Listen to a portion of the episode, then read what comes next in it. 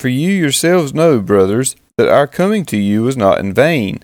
But though we had already suffered and been shamefully treated at Philippi, as you know, we had boldness in our God to declare to you the gospel of God in the midst of much conflict. For our appeal does not spring from error or impurity or any attempt to deceive, but just as we have been approved by God to be entrusted with the gospel, so we speak, not to please man, but to please God who tests our hearts.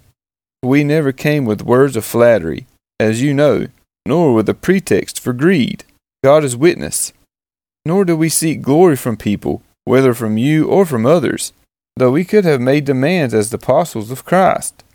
But we were gentle among you, like a nursing mother taking care of her own children.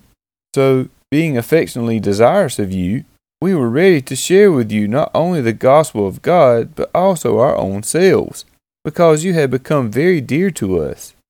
For you remember, brothers, our labor and toil. We worked night and day, that we might not be a burden to any of you, while we proclaim to you the gospel of God. You are witnesses, and God also, how holy and righteous and blameless was our conduct toward you believers. For you know how, like a father with his children, we exhorted each one of you, and encouraged you, and charged you to walk in a manner worthy of God, who calls you into his own kingdom and glory.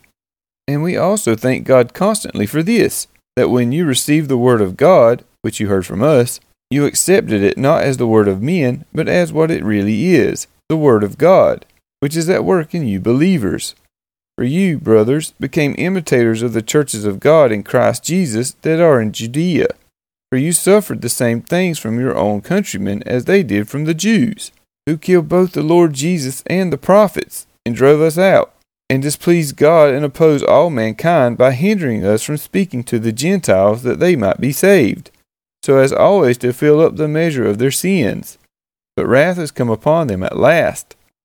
But since we were torn away from you, brothers, for a short time, in person, not in heart, we endeavored the more eagerly and with great desire to see you face to face, because we wanted to come to you, I, Paul, again and again, but Satan hindered us. For what is our hope or joy or crown of boasting before our Lord Jesus at his coming? Is it not you?